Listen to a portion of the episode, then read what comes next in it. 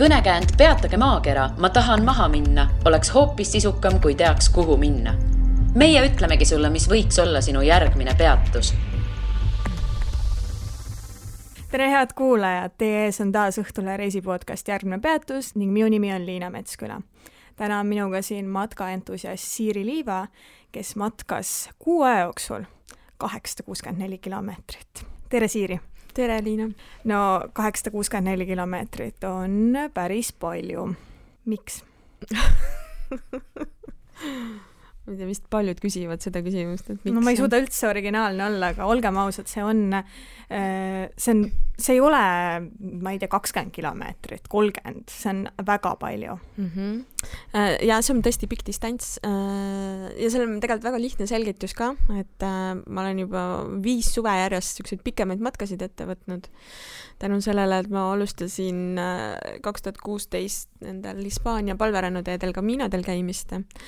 Ja viimased kaks suve ma olen Eestis olnud erinevatel põhjustel, äh, sel suvel seetõttu, et koroona tuli, muidu ma oleks läinud Küprosele, teinud tiiru Küprosele peale, mis oleks üle kuuesaja kilomeetri olnud. Aga kuna mul oli juba viis nädalat puhkust planeeritud ja, ja ma tahtsin seda kindlasti looduses veeta matkates, et siis äh, tundus nagu mööda Eesti rannikut niisugune kuuajaline matk äh, täiesti tore alternatiiv mis sinu varasemad äh, matkakogemused on, et äh, sa mainisid äh, neid äh, Hispaania palverännakuid mm, -hmm. aga oled sa kuskil välismaal matkanud, kui pikalt?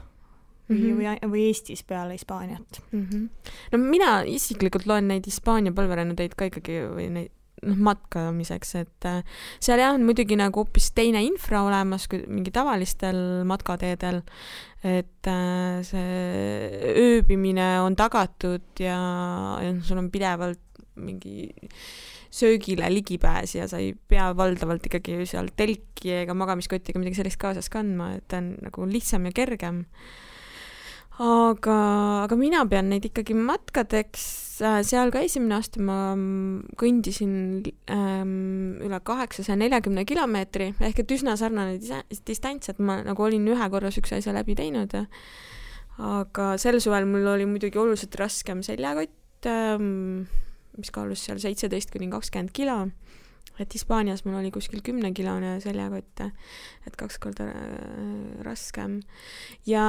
ega noh, jah, ma olen seal kolm suve järjest käinud Hispaanias ja siis eelmine suvi ma rändasin, äh, tegin Ida-Virumaale tiiru peale samamoodi matkates. ja nüüd oli see, et äh, et ütleme niiviisi, et tohutult palju mingeid matkakogemusi mul ei ole, aga ikkagi nagu mingi teatav tunnetus iseenda ja ka nagu siukse noh, nagu pikema matkamise osas on tekkinud selle põhjal. aga kus see pisik või selline matkaarmastus on tekkinud, et oskad sa panna näpu peale, et vot äh, sel korral ma sain aru, et see on täpselt minu jaoks? või, mis, mis lugu sellega on? mis lugu sellega, ma, ma arvan, et tegelikult seal ongi seesama, see palveränna tee on selles mõttes nagu heas mõttes süüdi, et äh, kui sa oled kuu aega teel äh,, siis see on, noh, ta on ikkagi nagu üsna no niisugune üsna vabastav kogemus selles mõttes, et sa nagu kõnnid oma pea tühjaks ja sa oled suurema osa päevast looduses äh,, sa nagu elad hoopis teises rutiinis, kui sa tavaliselt elad, et ja noh, kuna mu töö on ka selline, et ma pean üksteist kuud aastas olema, tegema kontoritööd siseruumides, et et siis ma olengi nagu viimase viie aasta jooksul mõelnud, et, et nii palju kui võimalik oma suvepuhkusest ma veedan looduses ja matkates, et äh, et jah, ma arvan, et see oligi see viis aastat tagasi. mida tähendab, et sa kõnnid oma pea tühjaks? seda, seda peab kogema selleks, et sellest aru saada, aga põhimõtteliselt äh, miks mina seda teen, ongi see, et ta aitab niisuguse vaimse restardi teha äh, et kui sa nagu kuu aega järjest kõnnid, äh, esiteks sa noh, täidad oma pea mingite uute kogemuste ja nii edasi, onju. aga kuna ma kõnnin valdavalt üksinda, et siis noh, ma põhimõtteliselt olengi iseenda seltskonnas, mistõttu ma mõtlen igasugused teemad läbi ja, ja siis üks hetk on see, et kus sul nagu ei olegi midagi enam läbi mõelda, et sul reaalselt ongi nagu pea tühi, et noh, okei okay,, võib-olla mingitel olmelistel noh, sellesama päevaga seotud teemadel mõtled ja mõtiskled, aga mingeid siukseid suuri teemasid või dilemmasid või noh, mis iganes asju, et noh, need on kõik läinud, et äh, kas siis leidnud lahenduse või lihtsalt nagu sa oled leidnud, et äh, ma ei tea, miks üldse mingite asjade pärast pead murda, et ehk siis sa jõuad sellisele kuidagi baastasemele, et sul ei ole nagu mingisuguseid suuri asju, et sa mõtledki, et kus ma järgmise, mida ma järgmisena söön? jaa, ei no põhimõtteliselt küll jah, et äh, ja, ja noh, mina nimetangi seda, et sa kõnnid oma pead mõtetest tühjaks, et äh, sel suvel juhtus see kahekümne kuuendal matkapäeval, mul oli kokku kolmkümmend päeva, et ikka pikalt pidi kõndima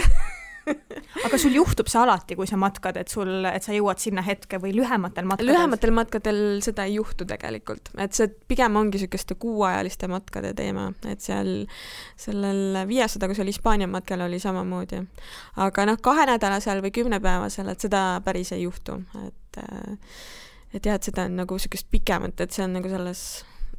nagu teekonnas olemist on nagu rohkem vaja kas äh, sa seal teekonnal juba mõtlesid, et okei okay,, millal mul nüüd tuleb see hetk, kus, äh, kus kõik, kõik asjad on ära mõeldud, et kas sa nagu ootasid seda või see tuli järsku, oi, nüüd ma olengi selles hetkes äh,? kusjuures ei, ma ei mõelnud üldse, ma nagu mõtlesin, et äge oleks, kui see juhtuks jälle, onju. Aga ma teadlikult üldse ei mõelnud, ma nagu keskendusin sellele hetkes olemisele ja retkele endale. Äh,. aga siis oligi see kahekümne kuuenda päeva hommikul. Ma kõndisin äh, ma kõndisin RMK suitsu sellest matkaonnist äh, ühte teise RMK kohta. Neremaa puisniidu puhkekohta loen ma sinu äh, matkaplaanist siin. jaa, just täpselt. Äh, ja siis seal paar tundi olin kõndinud ja siis ma, mingi ümisesin mingit laulu ja siis ma mõtlesingi, et aa, ma olengi nüüd jõudnud sellesse faasi, kus mul ei ole mitte midagi muud jäänud peale mingi lugude nagu laulude, reaalselt laulude, mingi viisi juppide, et.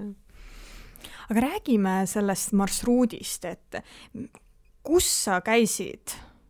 ma tean, see on kolmkümmend päeva, see on äh, ilmselt nii lai küsimus, aga anna natukene aimdust meile mm, -hmm. mis sa, kus sa matkasid? no mu idee oli ähm, matkata mööda rannikut või siis võimalikult ranniku lähedastel teedel, et äh, reaalselt mööda rannikut äh, noh, ma ei tea, kas ma võib-olla viiskümmend kilomeetrit kõndisin ja või viiskümmend kuni sada kilomeetrit, et ikka päris palju oli nagu, nagu siukseid äh, ranniku lähedasi teid ja ma alustasin siis Kalvi mõisa juurest, mis on seal Aseri kandis äh, Lääne-Virumaal ja ma lõpetasin Munalaiu sadamas äh, noh, Pärnumaal, et seal lähem koht on võib-olla Tõstamaa, et mis inimestele nagu ütleb midagi.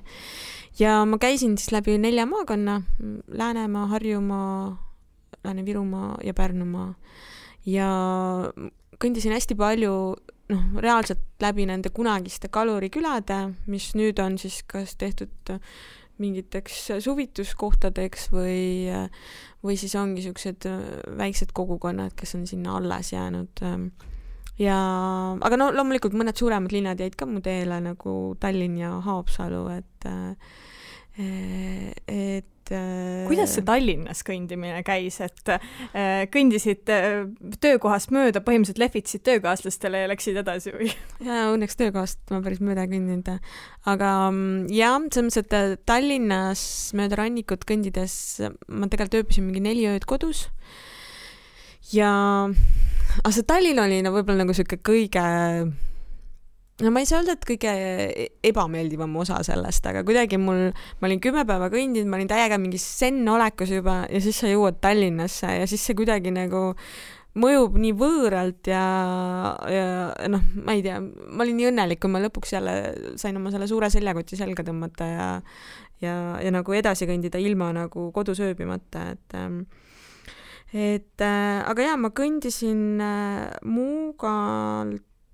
et Muugalt kõndisin siis ümber Viimsi poolsaare, äh, siis ma jõudsin siia Rusalka monumendi juurde, siis ma kõndisin siinsamas, noh, kõik need kohad, mida meil välisturistid väisavad, et on see siis Lennusadam või Noblessner ja Paljassaare poolsaar ja sealt siis edasi läbi Rocca al Mare, noh, Kakumäe ja noh, siis tulevad juba vähem, vähem niisugused rahvastatud kohad, et et seal on siis äh, Muraste ja, ja noh, siis tuleb see Surupi kant ja, ja no siis juba läheb nagu kaob see linna mõju ära, et äh, tead äh, eks ta sihuke omamoodi on nagu läbi linna ka nagu kõndida, aga noh, kuna see oli, ma ei tahtnud nagu ka seda äh, teed nagu katkestada, et siis ma ikkagi pidin selle Tallinna osa ka ära kõndima. ja no kõik ei olnud nagu väga hull, et ma jõudsin näiteks Lennusadamasse, kus ma pole kunagi käinud ja ja ka Paljassaare poolsaare tippu, kus ma pole kunagi käinud ja noh, seal on väga äge tegelikult looduse mõttes, et seal on mingi linnuvaatlustorn ja täitsa nagu tore siukseid nädalavahetuse nagu jalutuskäike ka sealkandis teha, et et et, et jaa, oli siukseid meeldivaid hetki ka, aga, aga jah, et kuidagi see Tallinna linnakära ja kõik see nagu viis sellest matka, matka zen-olekust välja, aga noh, õnneks see taastus pärast kiiresti, nii et. no mõtlesingi seda, et äh, sa ütlesid, et kolm ööd või neli ööd äh, sa ööbisid kodus, et kas siis on niimoodi, et, et sa kõnnid mingi Tallinna piirkondades ringi ja tuled ööseks koju? jah, põhimõtteliselt küll jah, ja siis ma jätkan järgmisel hommikul samast kohast, kus mul pooleli jäi mm. -hmm. et äh, jah kui äh, ma vaatan seda marsruuti, mis sa mulle saatsid ja see on võrdlemisi ikkagi detailselt, et kus sa alustad, kuhu sa välja jõuad ja kilomeetrit, äh, kui palju kilomeetreid see on, et äh, kui põhjalik töö see oli, et see kokku panna mm? -hmm. see oli tegelikult üsna põhjalik eeltöö, et ähm, ma, ma tõenäoliselt aprillis, siis kui mul need Küprose lennupiletid ära tühistati, siis ma tegin selle otsuse, et ma hoopis siis kõnnin mööda rannikut ja ma hakkasin siis seda tegema, aga siis ta maikuuks jäi seal mul soiku ja siis ma juuni keskpaigas võtsin jälle ette. Ja no põhimõtteliselt ma võtsingi iga päeva ette, et äh, näha, kui palju kilomeetrit ma kõnnin ja mis mu ööbimisvõimalused on, et kas ma siis leian mingi kohapealse mingi ööbimiskoha või siis ma leian mõne RMK koha või siis ma pean täitsa mingi nagu wild camping ut tegema, onju. et, et lihtsalt nagu mingis suvalises kohas telgi püsti panema. et ähm, ja ma pean ütlema, et ähm, noh, mul läks matk ikkagi väga sujuvalt, et äh, ja noh, üle ootuste hästi sest ma ise olin natuke skeptiline, et noh, et Eesti ja noh, mis siin ikka toimuda saab ja nii edasi, et Äh, aga ma ise olen nagu mõelnud, et miks ta mul nii sujuvalt läks, oligi see, et äh, ma tegin nagu korraliku eeltöö ära, et, et noh, ma ikkagi nagu väga palju asju nagu enne seda nagu panin paika, et noh, muidugi päeva jooksul ma võib-olla seda nagu rada muutsin või, või noh, mõnes kohas ma ka kus mul ei olnud otseselt ööbimiskohta, mis ma oleks broneerinud, äh, kui ma olin looduses, et siis mõned päevad ma nagu muutsin ka seda sihtkohta aga noh, seda oli nagu väga vähe tegelikult, et kokkuvõttes. kuidas see eeltöö oli, kas sa võtsid lihtsalt Google Maps'i lahti ja vaatasid, äh, kuhu nüüd edasi äh, siit võiks minna ja mitu kilomeetrit on või mismoodi see käis? põhimõtteliselt küll jah, ma tegingi Google Maps'i abiga. et noh, tegelikult on olemas ka mingid rannikurajad, et siin kaks tuhat kaheksateist ühed lätlased äh, kõndisid, tegid Eesti rannikumatka, nad alustasid Tartust, Peipsi, jõudsid sealt Peipsi äärde, siis mööda Peipsi kallast üles, mööda Narva jõge üles ja siis noh, kuni siis mööda rannikut äh, alla Eesti-Läti piirini välja. ja saared olid ka neil, neil olid Hiiumaa ja Saaremaa ka et aga mina jätsin saared välja, et siis ma natuke vaatasin seda, aga üldiselt ma võtsin Google Maps'i äh, abil, vaatasin ise, et noh, mis on mingid kohad, kuhu ma tahan minna ja nii edasi. et sellepärast ma ei olnudki nagu liiga kinni selles rannikus ja noh, mõnes kohas meil ei olegi rannik eriti läbitav, et on see pilliroog ja soised alad, et et sellega tuleb arvestada. ja noh, alles pärast seda, kui ma olin oma trajektoori paika pannud, ma sain teada ka seda, et on ka ranniku matkatee, äh, mis on Eesti ja Läti mingi ühisprojekt, projekti tulemusel pandud kokku ja mis saab alguse Tallinnast ja kuni siis äh, Läti-Leedu piirini. ja seal on oma nagu veebileht ja noh, seal on ka mingid siuksed päevased distantsid ja võimalikud ööbimiskohad ja nii edasi, et noh, aeg-ajalt ma selle matka jooksul, ma võtsin selle kaardi lahti, et näha, et kus tema nagu on suunanud selle äh, matka ja ja aeg-ajalt ma järgisin seda, aga vahel ma ikkagi tegin oma noh, mis mulle tundus nagu mõistlikum, et kas Google Maps vahepeal pange ka pani? oo oh, jaa no mis juhtus see oli nagu, ma ei saa öelda, et see oli üks suuremaid nagu pettumusi mu jaoks, aga no Google Maps näitab teid, mis ei ole tegelikult läbitavad ühel või teisel põhjusel. isegi jalgsi ei ole? Äh, noh, seal on niiviisi, et osad teed on kinni pandud, seal on näiteks keegi majapidamise sinna tee keskele ehitanud, on ju, ja noh, seal on väravad ja kõik on ees, et noh, sa põhimõtteliselt ei saa sealt läbi või siis on kõik need sildid, et eramaa läbikäiku ei ole, on ju ja siis ta näitab teedena mingeid rohtu kasvanud radu, et äh, näiteks Kunda külje all mul oli üks koht, kus nagu ma nagu mõtlesin, et noh, Google Maps näitas, aga põhimõtteliselt see läks nagu täiesti mingist soisest alast läbi ma vandusin kurja, kui ma sealt läbi kõndisin, et noh. ikka ei... läksid läbi? jah, loomulikult ma läksin läbi jah, et äh, et noh, et neid Google Maps'i pangesid oli seal ikka pidevalt, et noh, et üks õhtu, kus ma ikka nagu totaalselt ära eksisin, oli see, et äh, ta jälle suunas mind äh, kuskile, kus oli mingi majapidamine ees, siis ma mõtlesin, et ma lähen kõrvalt metsast aga siis mul suri nagu telefoni aku ära, mis, ja ma ei ole väga hea orienteeruja ja ma lõpuks sain aru, et ma käin nagu nõiaringi. ja siis ma jõudsin mingi õhtul kell üksteist, ma pidin salmistul ööbima, jõudsin sinna ööbimiskohta, aga ma ei suutnud, esimene kord ei leidnud seda ööbimiskohta ka ülesse, et noh, et põhimõtteliselt oli sihuke sihuke nagu täiesti kaootiline päev. aga noh, eks see on ka nagu osa siukest nagu kogemusest, et äh, võib-olla oleks mõistlikum matkata hoopis kompassi ja ma ei tea, päikese ja tähtede järgi see oleks muidugi hullult äge, kui ma seda teha oskaks, aga ma olen väga kaasaegne inimene, et äh, Google Maps'iga on üldiselt nii lihtne lihtsalt, et oled juba ära harjunud, siis just, just, et, äh, et selles suhtes jah, aga mis on huvitav muidugi noh, matkaja seisukohalt on see, et noh, Google Maps'is neid matkaradu paljusid ei ole. et tegelikult sa näed alles mingi koha peal, et noh, mis see olukord on, et näiteks üks hästi äge matkarada oli, mis ma avastasin, läks äh, Vainu pealt Altjale, et äh, muidu ma oleks pidanud nagu hästi suure tiiru tegema, minema ringiga, aga ähm, noh, seal on põhimõtteliselt need äh, Lahemaa rahvuspargi alad äh, ja seal on nagu noh, selline mets, kus tegelikult nagu rada läheb läbi ja, ja noh, minu jaoks oli nagu väga äge nagu avastus, et noh, et ma sain ikkagi võimalikult ranniku läge, lähedalt minna ja see oli vist peaaegu kümme kilomeetrit, seitse kuni kümme kilomeetrit pikk ma vaatan, et need matkapäevad kõikusid sul umbes üheteistkümnest kilomeetrist kuni neljakümne kolme kilomeetrini mm. -hmm. et millest see sõltus no üks päev kõnnid üksteist kilomeetrit äh, stiilis järgmine või ülejärgmine päev nelikümmend kolm kilomeetrit. jaa, no see natukene sõltuski sellest, et kus ma ööbimiskohta suutsin leida. et äh, noh, kuigi mul oli telk kaasas ja magamiskott kaasas ja priimus kaasas ja nii edasi, et äh, ikkagi nagu sihuke mugav inimene, et võimalikult palju ikkagi tahad katuse all magada, et saaks nagu sooja duši all käia ja kuidagi nagu selle matkaväsimuse maha pesta. et ähm, eks ta natuke nagu sõltus, et kuidas mul oli võimalik neid ööbimiskohti leida äh,. ja noh, natuke ma mõtlesin ka seda, et, et ta nagu vahelduks, et, et seal oleks nagu mingid pika distantsiga päevad väiksema distantsiga päevadega, et sest no vahel oli, noh, see oli puhkus ikkagi et sa ikkagi tahad nagu natuke lobeleda. ja rõhutame, et see oli su puhkus. ja see oli mu puhkus just, et ma tegin seda oma puhkuse ajas, mitte millestki muust onju, ei teinud mingi inimeksperimente.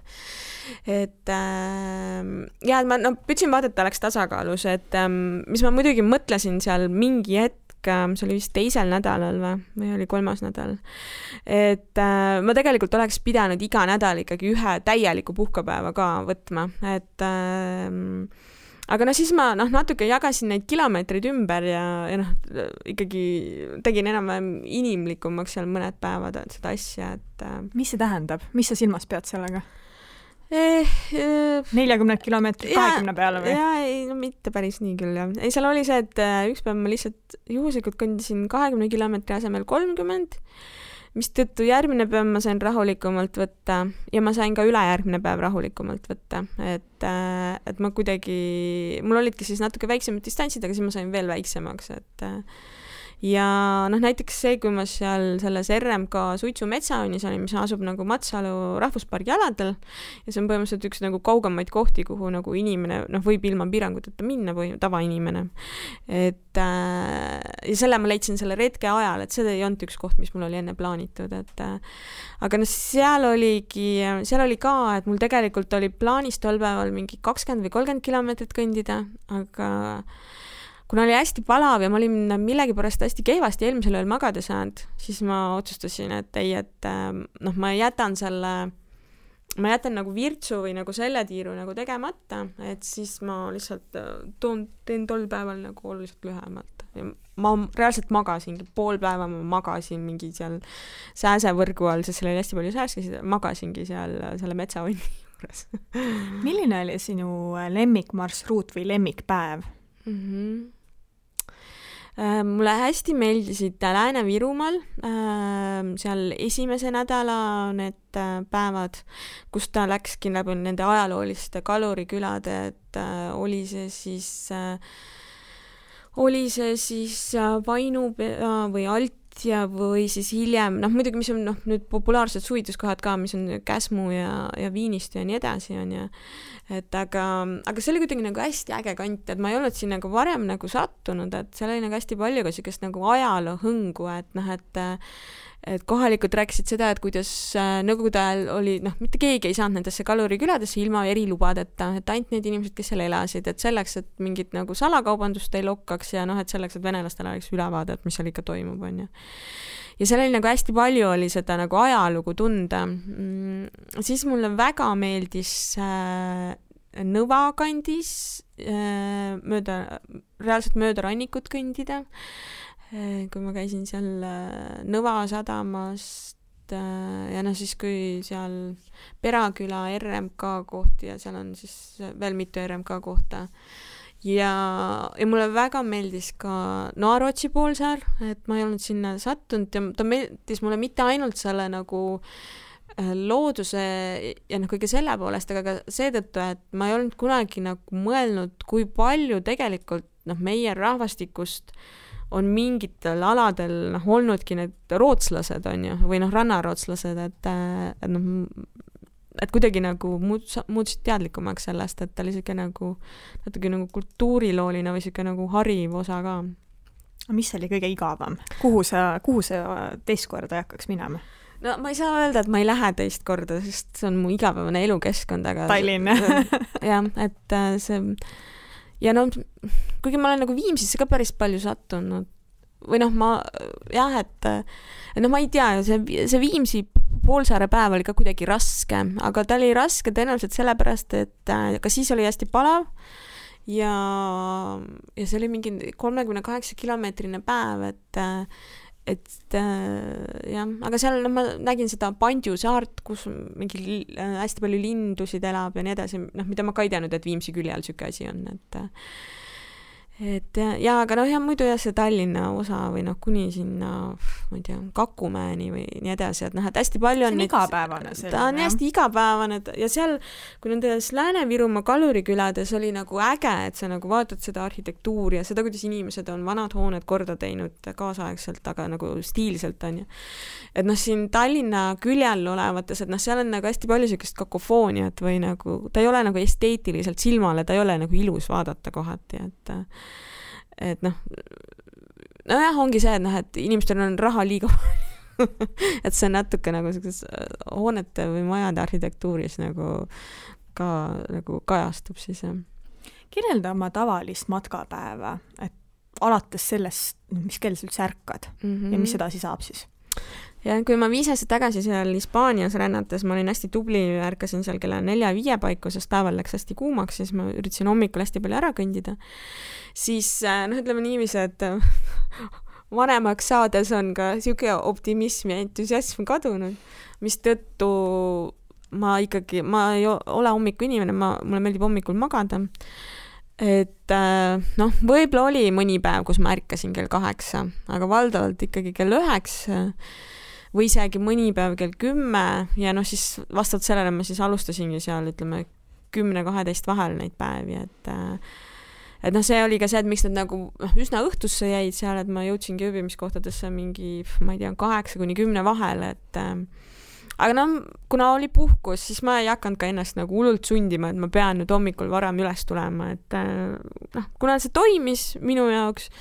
ja tänu sellele ma jõudsin mingitesse kohtadesse, kuhu ma muidu ei oleks jõudnud võib-olla, noh, ma mõtlen just lõuna ajal, et ma sain mingites muuseumites käia või noh, mis iganes. et siis noh, jah, ta, ta ei seganud minu seda igapäevast toimet, et äh, aga ja siis ma hakkasin kõndima ja kui ma alguses äh, läksin selle loogikaga, et noh, et äh, esimesed kümme kilomeetrit kõnnin ära, siis teen pausi, siis mingi aeg see muutus niiviisi, et et teeme nagu esimesed kakskümmend kilomeetrit ära ja siis teeme mingi suurema pausi, on ju, või noh, lõunapausi, mis siis võis kesta seal ka kuni kaks tundi. Et äh, mulle nagu väga meeldib niisugust pikka pausi teha, et see noh, jalad puhkavad ja, ja sa ise ka nagu, hea, kui on mingi tore söögikoht ka, kus sa saad nagu istuda, et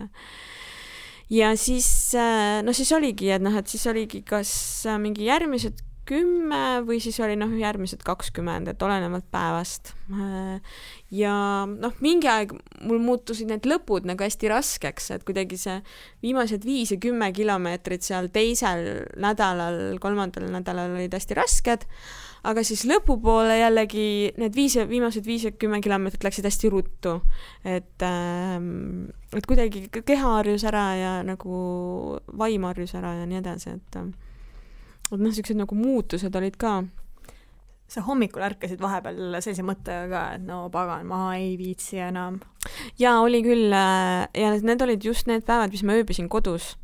et äh, täiesti demoraliseerivalt mõjus see kodus ööbimine, sest ma oleks tahtnud mingi edasi magada, löösutada diivanil, vaadata telekat ja mitte midagi teha ja need olid ka need päevad, kus ma mingi üks päev alustasin kell kolm kõndimist see oligi see, kui ma, ja siis ma tegin nagu ka lühema päeva, kui ma olin plaaninud teha. kuidas sa said lahti sellest mõttest, et ma tegelikult ei viitsi, et kuidas sa ennast motiveerisid ikkagi edasi minema tol hetkel? Ähm,. ma olin jumala kavalalt teinud, ma sellest ise tol hetkel aru ei saanud, aga ähm, noh, nendel hetkedel ma sain sellest aru, onju. et ähm, kuna ma mõtlesin, et ma hoian oma Facebooki sõpru kursis selle matkakäiguga, siis ma iga õhtu postitasin pilti,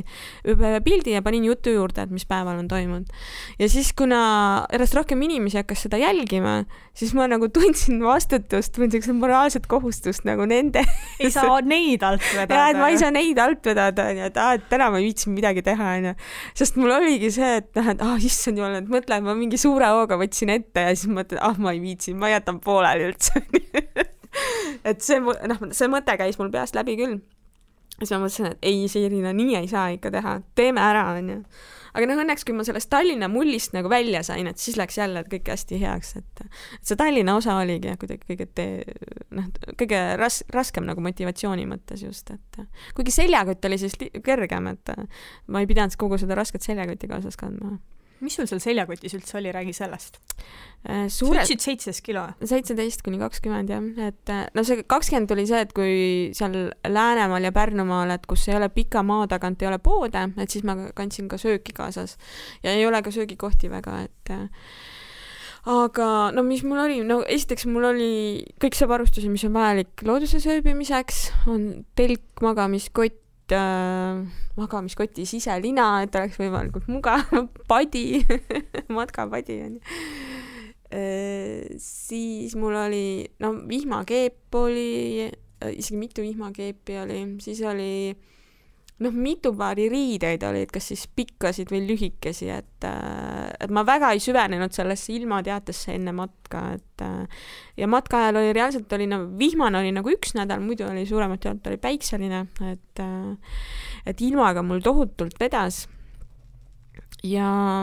ja no siis mul oli ka nagu igast asju, mis on siin nagu väikest, nagu väikesed mugavused, et et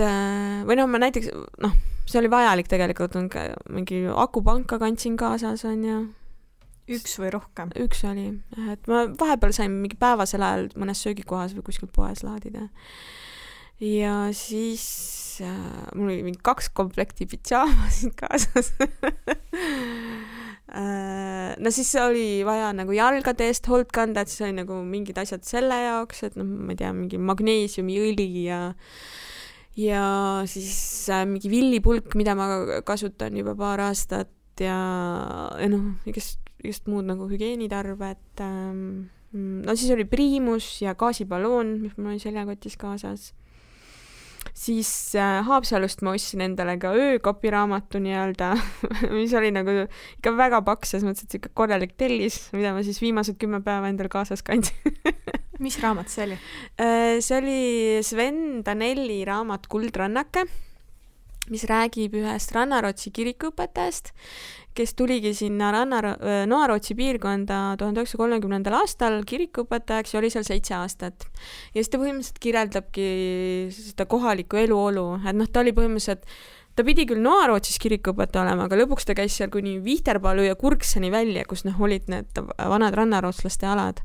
et ja nii äge oli seda lugeda just nagu selle matka ajal, et kus ma olin ise need piirkonnad kõik läbi käinud ja siis mõelda, et noh, et mis seal varem toimus või kuidas see elu oli korraldatud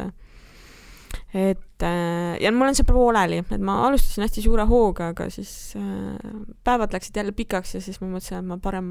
ma ei tea, uimerdan niisama. ja ma just mõtlesingi, et palju sa jaksasid üldse lugeda, et kui sa oled tõesti nelikümmend kilomeetrit kõndinud maha, et kas siis võtad raamatu kätte ja hoogsalt hakkad Aa, kohe lugema? siis ei võta. et siis sa pigem äh, mõtled selle peale, et äh, sest mul oli nagu hästi oluline, et kui mul oli see päev läbi, et ma saaks nagu jalad korda, et noh, jalgadest ju sõltus nii palju, et siis põhimõtteliselt noh äh,, mu esimene mure ei olnudki see, et noh, et mismoodi mu voodi välja näeb või kus ma nagu magan, vaid see, et noh, et kas ma saaks kohe sooja duši, duši alla onju ja, ja nagu jalad puhtaks ja sisse kreemitada ja, ja noh, ka magneesiumiõli panna, et sest äh, magneesiumiõli aitab nagu lõdvestada jalgu ja neil kergemini taastada et ähm, ei, ja siis äh, noh, jah, ja teine asi, mis ma tahtsin mingit hästi külma jooki juurde mõnes kohas oli, mõnes kohas ei olnud, et äh, jaa, pigem oligi see, et äh, noh, ennast puhtaks pesta, süüa ja siis natuke võib-olla lugeleda ja siis magama minna, et. kui palju sa ööbisid äh, telgis ja kui palju kuskil äh, külaliste majas või mingisuguses sellises majutusasutuses? jah, ma olin tegelikult ähm, ma arvan, mingis, ma ei ole tegelikult kokku lugenud, et äh, ma võin selle noh, haara paberi võtta, aga ma ise arvan, et et mul oli seal mingi seitse või kaheksa ööd oli see, kus ma magasin looduses viis ja siin ja peaks jah tulema seitse, seitse ööd. siis telgis? jah, siis ma olin telgis, siis neli ööd olid need, mis ma olin kodus, on ju, noh, see teeb juba üksteist ööd ja siis ülejäänud ööd seal siis kaks, mis ta siis on, mingi seitseteist või kaheksateist, siis ma olin ikkagi mingites ööbimiskohtades. et selline natukene iseenda hellitamine selleks pärast seda pikka käimist, et magan siis ikkagi voodis ja käin duši all. jah, just, aga no see oli nii huvitav, et noh, kõik need ööbimiskohad olid ka hästi eriilmelised, et sa võisid no mingi siukses noh, natuke nagu siukest nõukastiili nagu puhkekohas ööbida või siis noh, ka mõned ööd ma olingi reaalselt spaas, Laulasmaa spaas ja Haapsalus ühes spaas. et, äh, et noh, käiagi seal mingi vee- ja saunakeskuses ja nii edasi. aga oli ka nagu väga siukseid huvitavaid ööbimiskohti, et näiteks Paslepa mõisa külaliste majas on, nad üürivad välja ainult mingi kolme tuba põhimõtteliselt, aga noh, see oli ka nagu hullult hästi varustatud ja hästi huvitav ja siis ma ööbisin ka ühe Lauri Jaani talus äh, Läänemaal, kes äh, toodab juba, ma ei tea, üle kahekümne aasta mingeid ökojahusid, aga nüüd sellest kevadest hakkas ka majutust pakkuma. ja noh, seal oli hästi tore pererahvas, et äh, ja siis olid Pärnumaal olid mingid puhkekülad, näiteks Varbla puhkeküla oli nagu sihuke super koht, et ma käisin päeva jooksul mingis täiesti suvalises külapoes, mingi Mõtsu külapood Äh, kus müüja ütles, et aa, et kui sa sinna Varblasse jõuad, et seal on perenaine Marika, et äh, tema kindlasti pakub sulle süüa, siis ma mõtlesin, et et äh, noh, mis mõttes, et ma olen raudselt juba mingi ühe, õhtul üheksa ajal on ju ja puhkekülades tavaliselt ei paku keegi sulle süüa aga põhimõtteliselt niiviisi oligi, ma nagu astusin sinna sisse, siis üks proua seisab mul vastas, nii, tere, kes te olete, ütlesin, et mul peaks ööbimis nagu võimalus täna siin olema. ja et ma tulin nagu jalgsi äh, mingi kolmkümmend kilomeetrit on ära kõndinud, siis ütles, et oi jah, et aga kas te siis süüa tahate? Ja no põhimõtteliselt seal ongi nagu, ta on hästi varustatud, seal on oma köök ja baar ja nagu ja noh, merekaldal ja nagu hästi äge koht on see, et seal juuli lõpus avati ka oma sadam, mida president Kersti Kaljulaid käis avamas no sellele teekonnale kaheksasada kuuskümmend neli kilomeetrit ja kolmkümmend päeva kulutasid sa oma puhkuse. kas sa tunned, et äh, sellest puhkusest on vaja ka puhata või olid nii värske nagu kevadine õis, kui sa jõudsid koju?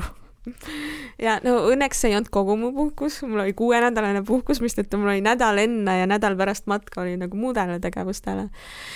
et noh, see natuke nagu aitas seda sisse, matka sisse minna ja välja tulla paremini, aga ja ma natukene nagu tunnen seda, et ma peaks nagu välja magama et võib-olla nagu mõnedel öödel nagu jäi uni liiga napiks. ja noh, füüsiliselt ka, et noh, nagu ma enne ütlesin, et äh, ikkagi iga nädal oleks pidanud olema üks äh, täielik puhkepäev, et äh, et et noh, natuke nagu läheb tõenäoliselt sellest, ähm, selleks puhkamiseks, aga ma ei tunne sellist väsimust, nagu ma tundsin siis, kui viis aastat tagasi, kui ma seal Hispaanias käisin. Et siis äh,, siis ma reaalselt tundsin, et ma olen nagu puhkusest väsinud, et nüüd on nagu sihuke toredam tunne, et äh, et sihukest nagu tohutut väsimust ei ole, aga ma na natuke nagu tunnen, et, et jah, peaks korralikult magada saama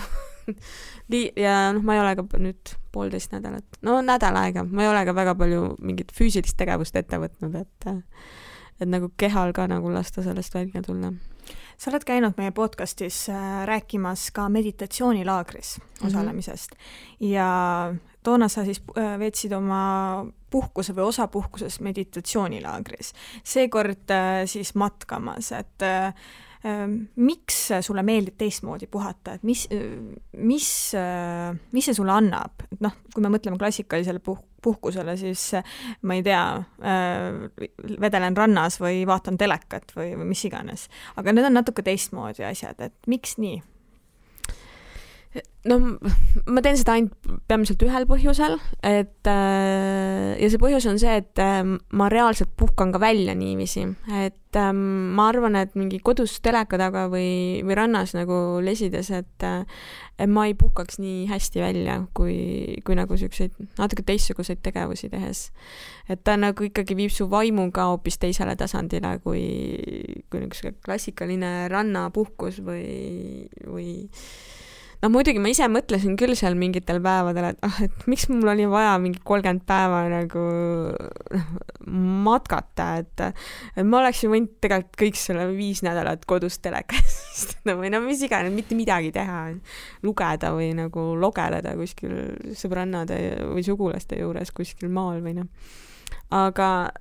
tegelikult äh, see oli väga äge puhkus, et, äh, et iga hommik äh, ma küll mõtlesin, et nii, et ei tea, mida huvitavat küll võib see päev tuua, aga õhtuks mul oli nagu hästi palju positiivseid emotsioone, et Eestis tegelikult, kui sa nagu sihuke hästi avatud meelega lähed, et ikkagi inimesed on hästi külalislahked ja sõbralikud ja noh, kohad, kus sa ei ole käinud, et need on ikka nagu täitsa avastamisrõõmu täis aitäh, Siiri, et tulid saatesse! aitäh kutsumast! ja järgmine peatus on eetris juba tuleval kolmapäeval. kuula meid igal kolmapäeval Õhtulehest, SoundCloudist või iTunesist ja ära unusta meie podcasti tellida